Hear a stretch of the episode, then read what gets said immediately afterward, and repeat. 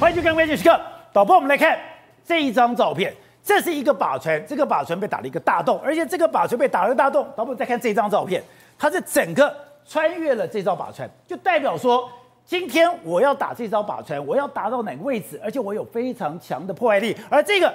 动谁打的？是我们的雄三飞弹打的。我们的雄三一直非常的神秘。我们对我们雄三的攻击能力，我们雄三的破坏力，我们的军方一直是处于保密的状态。我们之前讲过，我们的雄三非常不幸的打到了一艘的渔船，造成了船长的死亡。可自此之后，雄三飞弹所有的资料、所有的资源，甚至它所有的效能，我们保密状态。没有想到今天我们公布了这张照片，公布这张照片代表雄三可以攻击。四五百公里之远的目标，而且攻击四五百公里的目标以后，我可以精准打击。而且从这个，大家我们看，从这个切面，从这张照片，你也可以看出它的破坏力非常的强大。而且我们还做了一个，国防部还公布了，这是熊三，这是熊二，这是鱼叉。从熊二跟熊三，你可以对比，我们熊三的破坏力比熊二跟鱼叉飞弹都要大的许多，也就是。现在我们公布这些东西，就可以代表说，在未来如果有战争的时候，当我们的雄三飞弹真的可以扮演航母杀手，真的可以扮演整个解放军军舰杀手的角色吗？好，在这一段里面有两位来宾加入讨论，第一位是商周的总主笔吕国珍，国珍你好，大家好。好，第二位是这个军事专家陈国民，国民你好，主持人好，大家好。好，哟，是，哎，这张照片把我吓死了。对，我们节目曾经介绍过雄三飞弹，可是刚刚讲的那时候是因为。不幸的打到了一艘渔船，而且不幸的打到了一艘渔船以后，造成船长的一个死亡。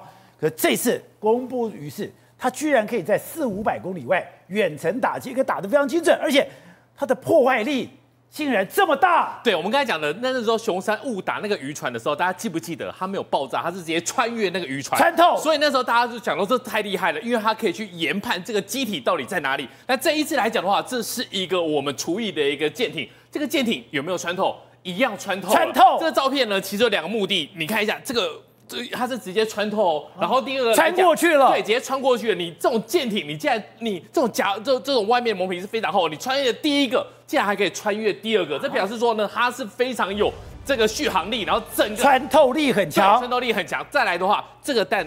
我们要看的是弹孔，这弹孔在哪里？上面、下面、下面这个点，我们可以看一下，这是一个吃水线，刚好就是人站的地方。这代表什么意思？代表它的飞行跟一般的飞行不一样。贴水飞行。对，它是怎么样上去的？它是上去之后是地面、海面上面一路贴着，所以呢，它是贴的非常非常紧的。如果你再往下面，不可能嘛，因为下面是海嘛。对。可是它能够站的地方，就代表是它在水平面刚刚好，整个直接命中。所以导播，我们再看。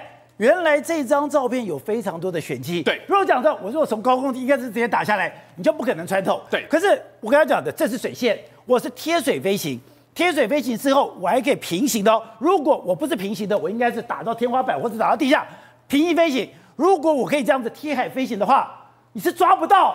挡不住的，没错，这代表什么意思？如果你是上去，然后像开罐头一样砸下来的话，你会面对到很多很多的雷达侦测，或者你在往上哒哒哒，你就可以被打掉。那你这个东西如果是贴水飞行的话，它们的雷达是扫不到的，所以呢，你才可以这样子慢慢慢慢靠近，然后画面出来的话，我们在这很可怕，竟然直接中弹，这就是熊在飞弹。这就是雄三飞弹炸的状况。对，然后呢，它可以和贴水飞行之后呢，直接水平面的一个面中面命中命中之后呢，还可以穿透另外一边的甲板。所以呢，这一次让大家惊艳的是，雄三飞弹也太厉害了吧！另外来说呢，还有一个很大的一个重点，它这个距离拉得非常远，两百五十海里。两百五十海里代表什么意思？代表将近是四百六十三公里远。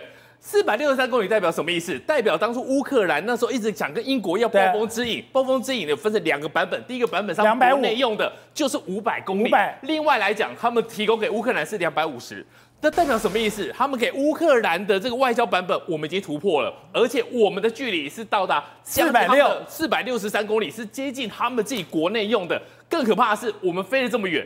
还这么精准，还这么贴贴贴海飞行，所以呢，这次熊三把这影片公布出来之后呢，其实大家都觉得说，这真的是太有威力了。好，那我们这一讲，我就说，当时是嘛，一个在左营的海军不小心按了按钮，让这个熊三飞弹飞出去。熊三飞出去以后，他就给你简单的坐标，知道当时熊三飞弹可怕在哪里？它到了这个海域以后，它会自动寻标，对，它会寻找这边最大最有攻击目标的这个船只，所以很不幸的攻击到了那艘渔船，造成了一个人的死亡。可是大陆在讲的渔船很薄啊，对，渔船的那个壳很薄啊，所以你就算打到了渔船，你的战斗力、你的破坏力，你也不见得可以展现出来啊。可是今天没有。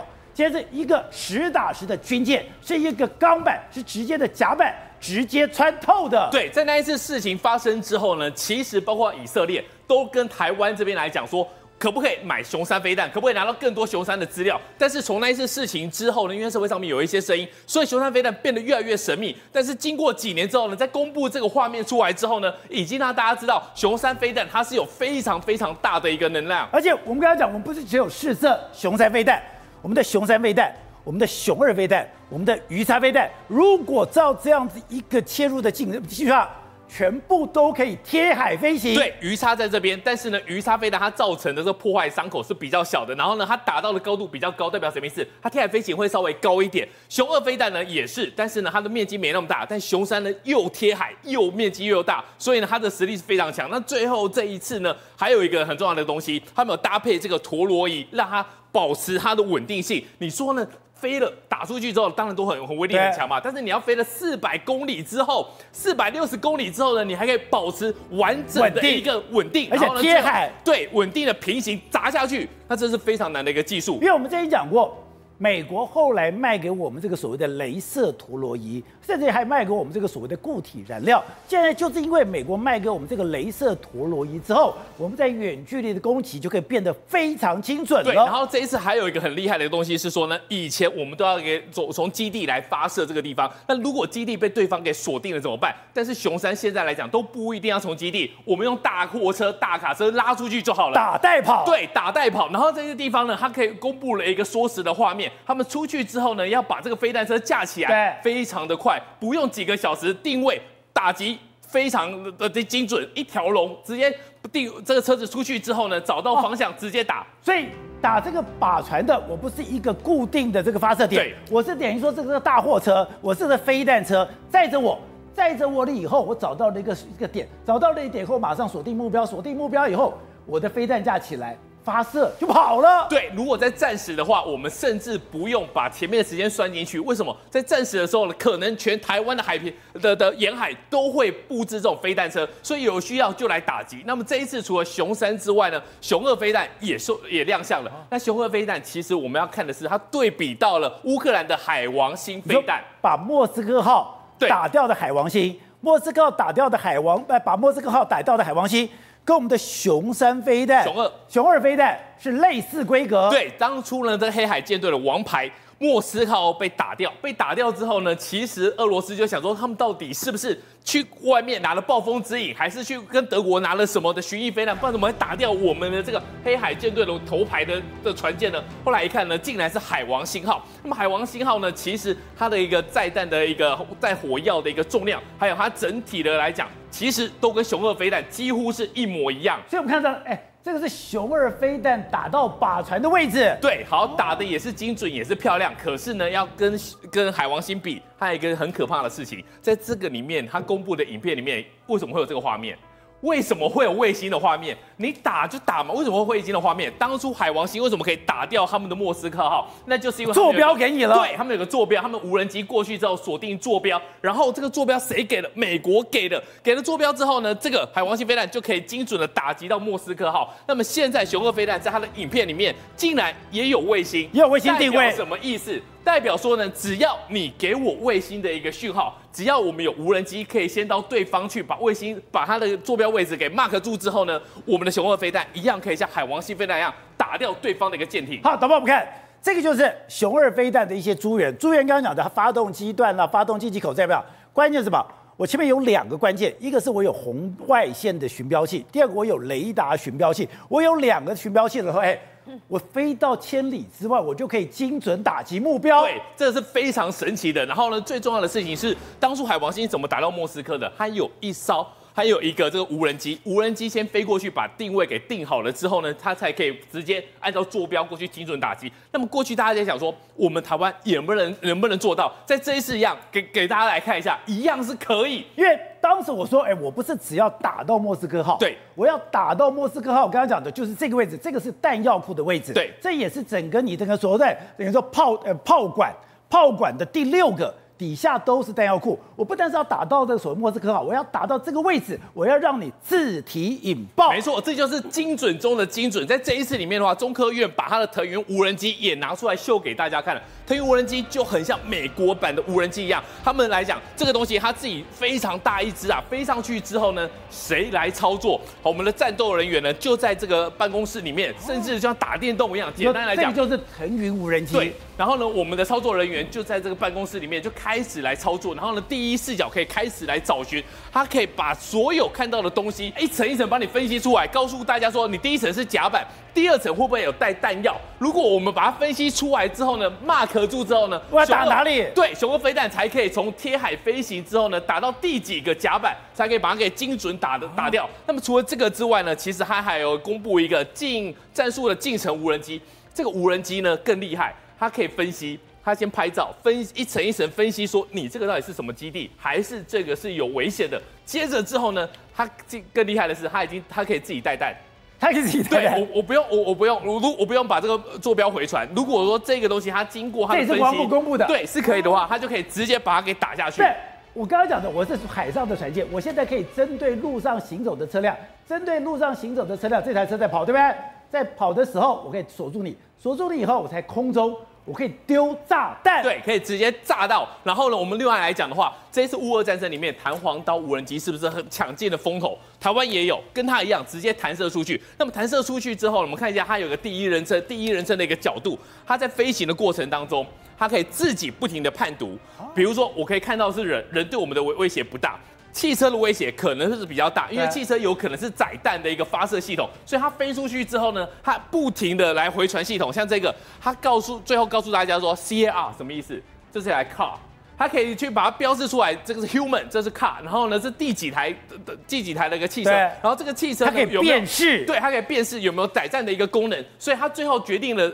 飞出去就是飞出去了，最后决定说好哪一个对我威胁最大，我就直接往那个地方精准一个吧就打下去，精准打击。那如果它可以加上 AI 功能的话，它就可以自己决定了。对，它可以自己决定。其实现在来讲的话，像这个画面，它就是一直在一个试算，然后呢不停的演算说这一台这一台应该是比较严重的，棒就可以像是自杀无人机一样，可以直接把它命中目标。而且今天也非常难得的。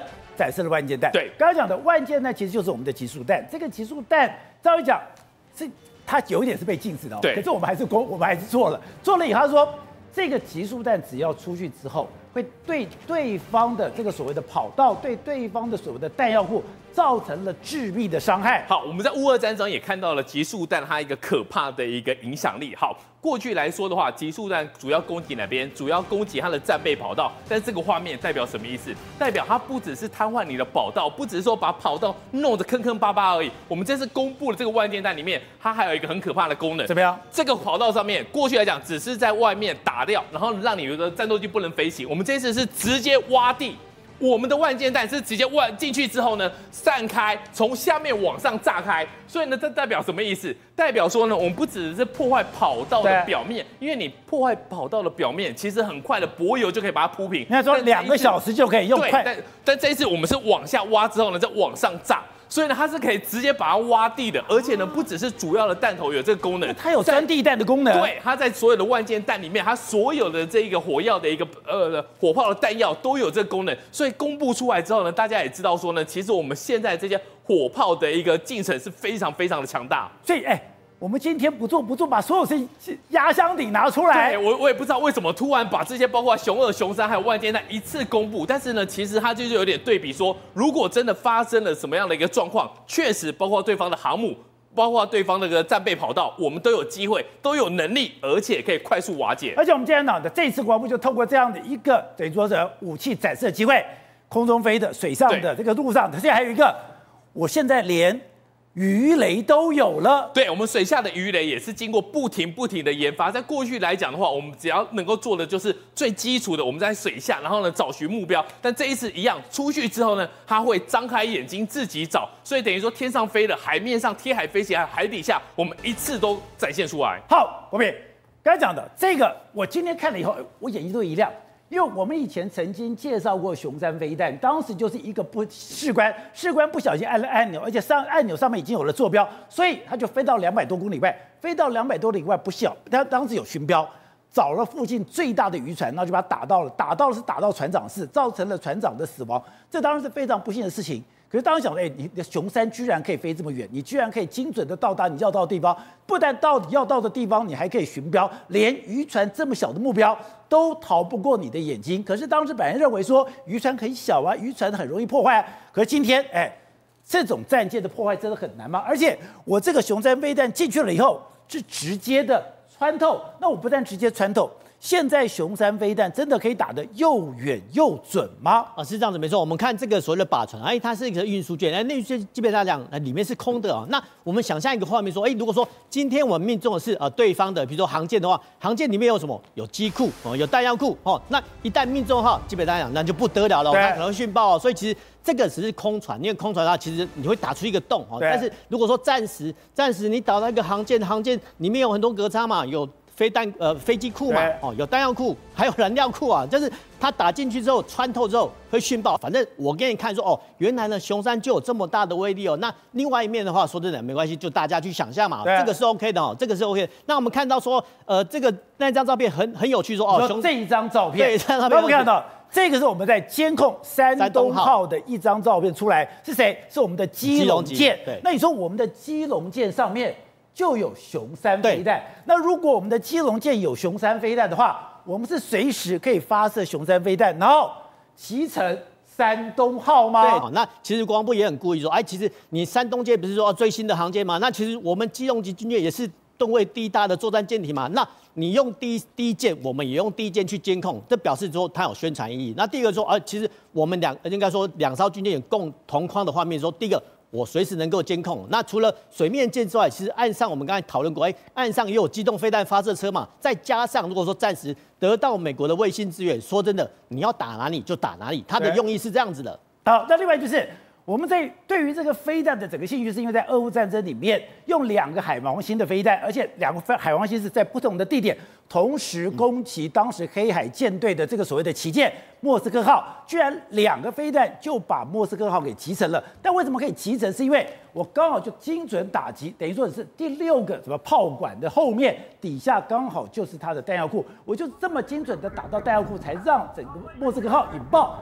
我们也可以打这么准吗？呃，我我不但是要打到你这招战舰，连这招战舰的哪个位置，我们都可以精准命中吗？对，因为基本上来讲，不管是山东舰或是说零五五大区哦，其实相关的舰点设计，只要你一出来说，其实我们都有专家说，哎，其实可以解构说，哎，哪个地方哪个舱间，比如说零一甲板、零二甲板，它的藏着什么？是它放的是弹药库、燃料库呢？其实。飞弹呢，现在都很聪明，不要忘记我们晶片很聪明啊。就晶片它可以记忆哦，它可以记说，哎，这艘军舰长得什么样子？甚至呢，它找不到目标的时候，它会去搜索面积最大的一些军舰哈。如果说这艘的呃样子长得不像山东舰，它就不打了。所以其实现在的飞弹，除了我们叫双导引模式啊，不不管是红外线啊，或者说雷达导引，它现在还有图像记忆。图像记忆对，图像记忆说透过晶片哦，智慧透过今天的。呃，结晶哦，然后让飞弹去记忆说，哦，原来山东舰长得是这样子哦，辽宁舰长得是大概是这样子，它还可以记忆，因为其实呃，万一哈，万一我们发射出去的飞弹不够的时候时候，其实它可以选择最大的目标，那最有价值的目标，当然是就是呃中国的航舰，或是说零五五大驱这种大型的大型的军舰，或是说他们的零七五这种所谓两栖登陆。登陆船团嘛，像先把它这种所谓大型军舰打掉的话，其实对我们威胁会呃降低很多。那现阶段的反舰飞弹都这么聪明。好，那另外就是这一张照片，刚刚玉峰特别介绍是，你从它攻击的目标切入的一个角度，它非常清楚。而且我们刚刚看到国防部试做上面贴海飞行，我们知道飞弹贴海飞行是非常困难，因为海面上面的气流是非常扰动的，是非常复杂的。我竟然哎，要不要？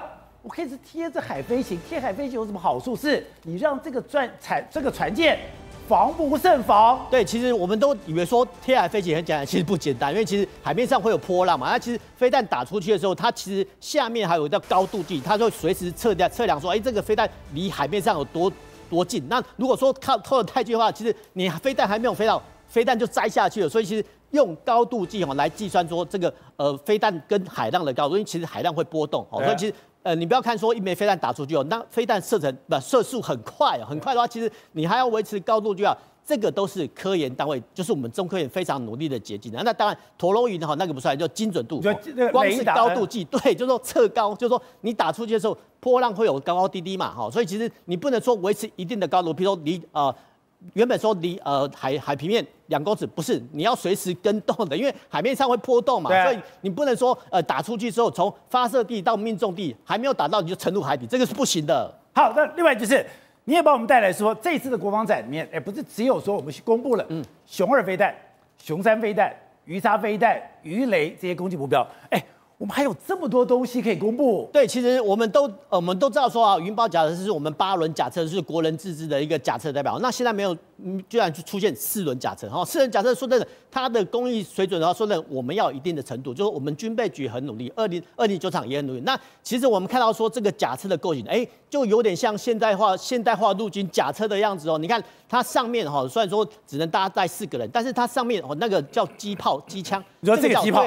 这个叫遥控武器站啊，如果说必要的话，它可以呃设置遥控武器。那更更有趣的是后面它有个桅杆，好，就是桅杆，对，伸缩桅杆，什么意思呢？就是说它暂时呢，它可以上面呃伸缩桅杆之后，那它可以升起雷达或各种侦侦测器哦。所以其实光是一辆甲车，它就有这么威力，它就可以当做侦察兵哦。那必要的时候，它你看它的自卫武自卫武器，说真的也超越我们现代化的甲车很多啊。所以其实这个才是我们陆军哦目前未来。应该朝向的方向努力前进，就是这样、欸。以前我也曾代班代班过侦察排，我们侦察排前面就我们叫刀车，前面有一个东西是挡那个线的，上面只有一个五零机枪，那那个人在上面超级危险，每次死都死我们。对，没错。现在现代化的我们叫假车的发展啊，上面就是叫所谓的遥控武器，就 RW，也就是说基本上人可以坐在里面操控，但是它的摄呃摄影相机或是说光学侦测器都很发达，就人类呃人在士兵在里面操纵，它就可以御敌了。好，那另外就是这次。你说还有一个非常值得观察的，就是我们的无人机，而且我的无人机底下，哎，真的可以丢炸弹。对，没有错。其实我这个我们是特别敬佩，就是呃最近的台北航太展，我看到哦，原来我们的健翔呃健翔无人机哈，就是下面那一张哈，它居然它是后面呢，居然是用悍马车做什么呢？它上面。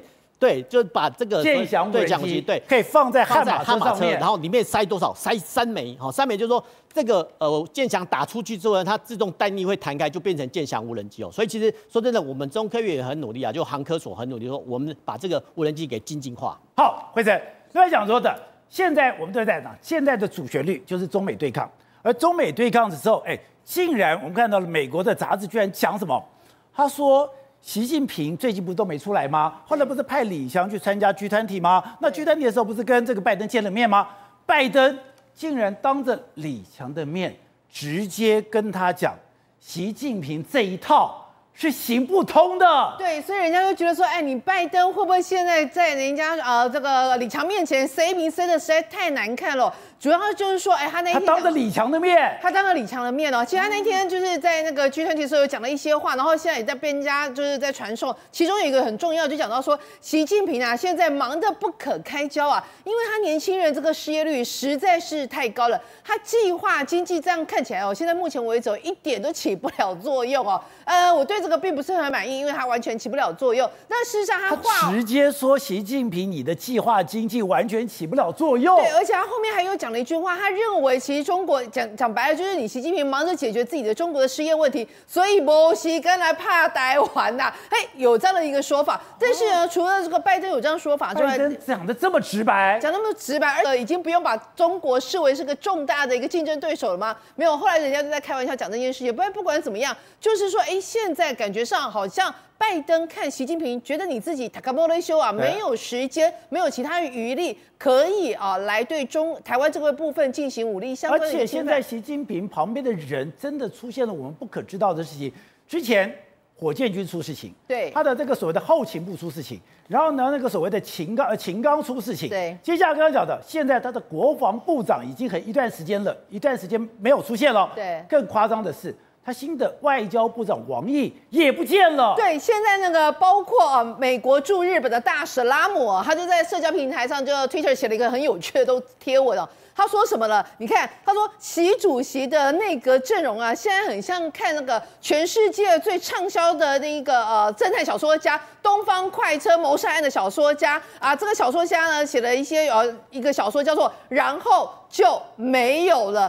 And then there were none，什么意思呢？从今天今天你还可以抬啊，不 OK 啊，所以呢，他就开始细数哦。先是外交部长秦康不见了，再来就是火箭军的指导员不见了，然后呢，现在国防部长李尚福已经两个礼拜没有公开露面了。那到底谁要来解决这个失业的问题啊？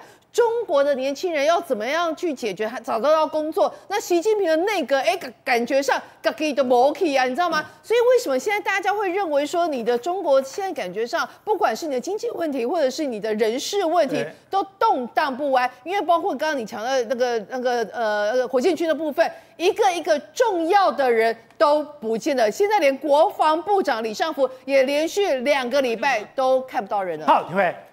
今天拜登居然在 G 团体的时候，当着李强的面说，习近平现在这个计划经济完全起不了作用，这个是非常挑衅的动作吗？而且很妙的是，如果以前你讲这么挑衅的动作，中国一定会跳脚，可是中国都没讲话，这件事情也没人报道，一直到了日本的记者把公布出来以后，大家才知道有这么回事。这是藐视对方嘛，一个做法嘛。因为基本上大家也知道，说两国本来体制就不一样。那你今天拜登在那边讲话其实是多余的，但是他在他激怒你。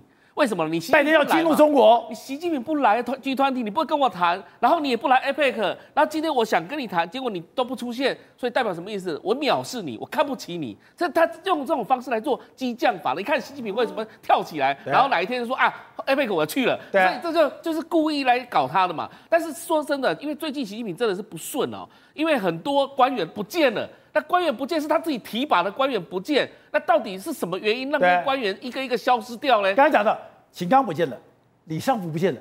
现在连王毅都不见了。是啊，那王毅当然，现在如果连王毅都没有的话，难道还要把七十八十岁的杨洁篪叫回来当外长吗？这是非常离谱的事情哦。所以是什么事情呢？就是说，其实习近平是自己看走眼了，还是说因为他的只会用庸才，在这种庸才的情况之下，所以每一个事事情，每一个人一定出事嘛？那。也没办法解决他的问题，所以现在习近平其实一个头两个大哈。那问题哦，就是说他也没办法去处理跟美国之间的关系，所以干脆索性我就不跟拜登见面，然后就让拜登这样嘲笑他，我就关门当皇帝。竟然会讲说我要去睡觉，这的确是对他是一种挑衅。不是，你最近到了中国商周这一期就是用中国来做你们的封面，中国评价巨兽反噬全球，有代表哎。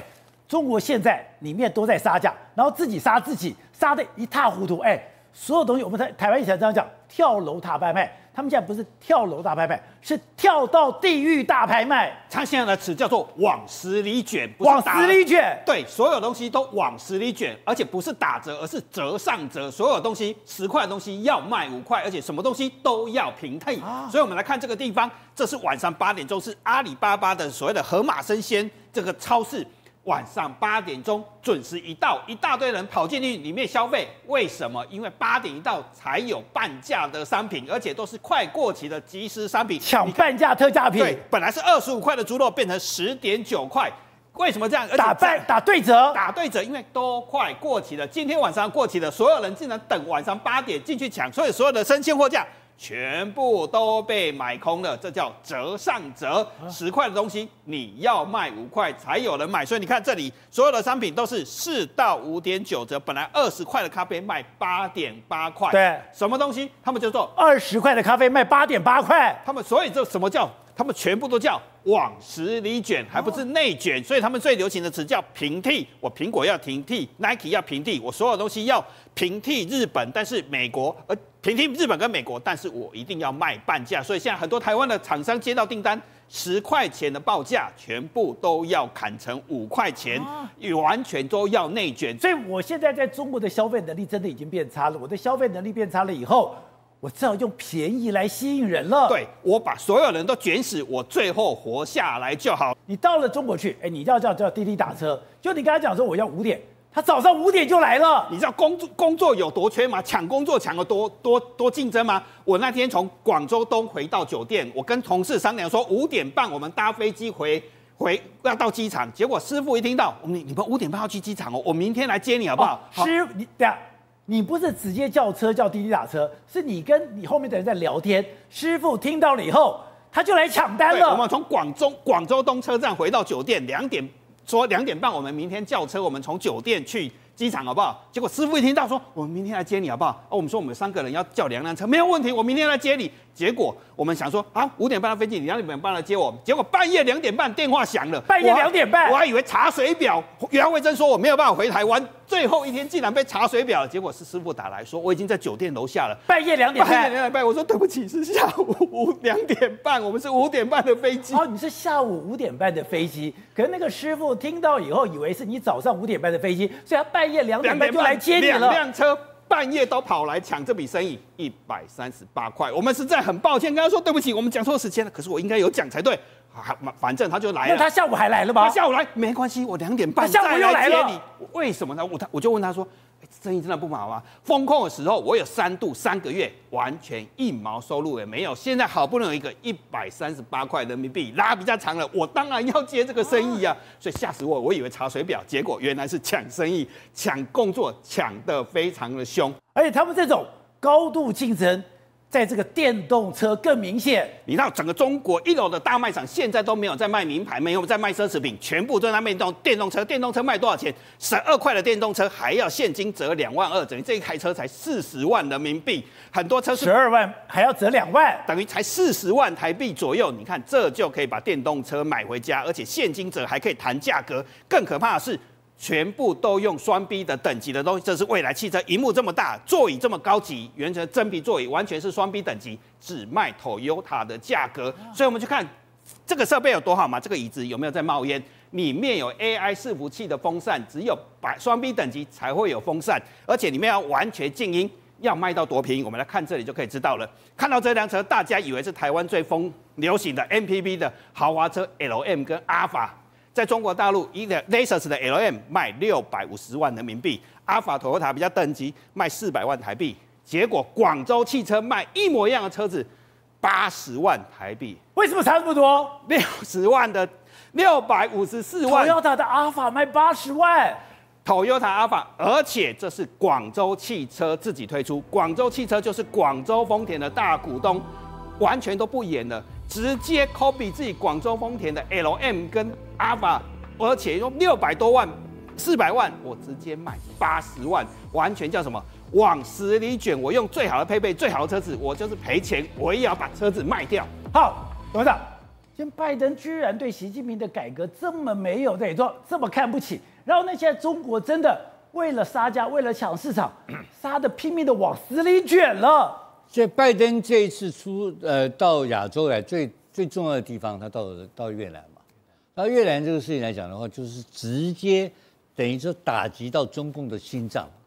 因为这越南跟他的关系，你看看是什么关系？因为美国总统到越南争取到越南的将来的军售的权利，所以越南会改成美式的装备。真假的？这这他们不是苦大仇深吗？这个不得了的大事情发生啊！因为他其他国家都不见得一定会跟他跟中共干嘛？对，那两个国家，越南跟印度，印度这两个一定会干到底的嘛，对不对？那越南是特别会一定会特别会动手的一个国家，所以他就跑到越南去讲一些奇怪的话给大家听。他又访问越南，又参加了这个集团体，对不对？然后他就在那边烧火。把那个火烧了一片起来。可是现在拜登对习的态度是非常的恶劣的。对，因为包括你刚刚提到的电动车，那也是个大问题啊。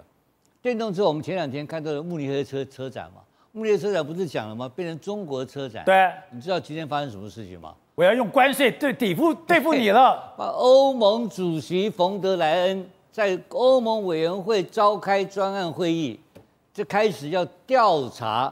这个中国电动车用补贴倾销欧洲，那我现在请问你，你要你要知道，中国电动车现在外销全外销市外销市场里面最重要是哪里？欧洲，不，欧洲，而且还集中在几个欧洲的富裕国家，对，包括德国，包括法国，还有瑞士、瑞典、瑞典这几个有钱的国家。但这几个国家就回到开始在开始调查你是不是补贴，因为它整个整个的电动车哈，它外销到这个这个一台一般车平均价格，它外销到欧洲的价格多少钱？你知道吧？多少钱？两万美金。到时候你这样子再搞下去，结果欧洲的汽的的汽车产业就完蛋，通通倒闭，然后就然后买谁的？中国大陆倾销全球，所以这个中国的经济跟中国本来有一些生机的欧洲的电动车的习近平经济，可能要面临到一个更大的打击。